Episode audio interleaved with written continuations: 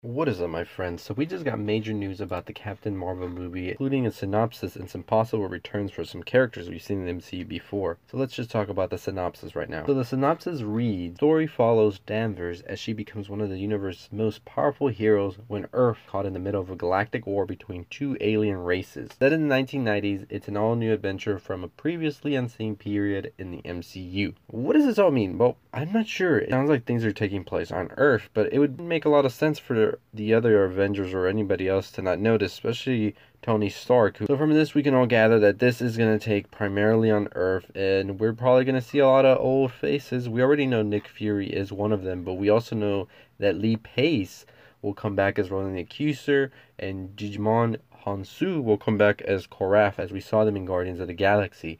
Now, Ronan the Accuser, as we know, he talks a lot about the Kree in that movie and whatnot, and he definitely is part of the Kree and all of that. So it would make a lot of sense to have him in this movie. And I was actually thinking the other day, I was like, where is the Kree?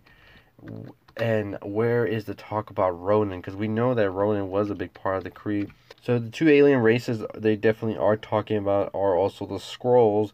Now this is where things are, get a little bit more interesting to talk about the Skrulls, and I have another theory about that. But we know that the Skrulls can shapeshift. But anyways, a lot of good news is that Ronan the Accuser is coming back. I think he was really like not developed enough in Guardians of Galaxy, and it was kind of a letdown for me at that point.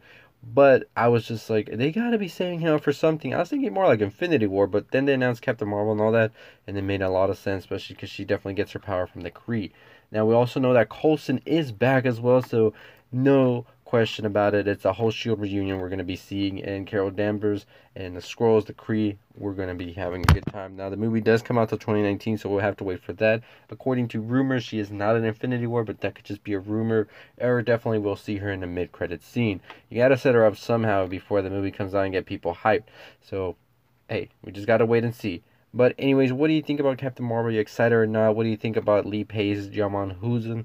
and Clark Gregg coming back to reprise their roles in Marvel. Let me know in the comments below. Are you excited or not? And have you gotten your tickets for Infinity War? We are about a month away, exactly tomorrow. So yeah, things are getting heated up pretty fast in the Marvel Cinematic Universe, and I'm excited for it. I'm here for it, and I'm there. Anyways, as always, let me know your, your thoughts below, and as always, make sure you subscribe if you haven't already. Make sure you comment, make sure you share, and I'll see y'all next time. Stay positive.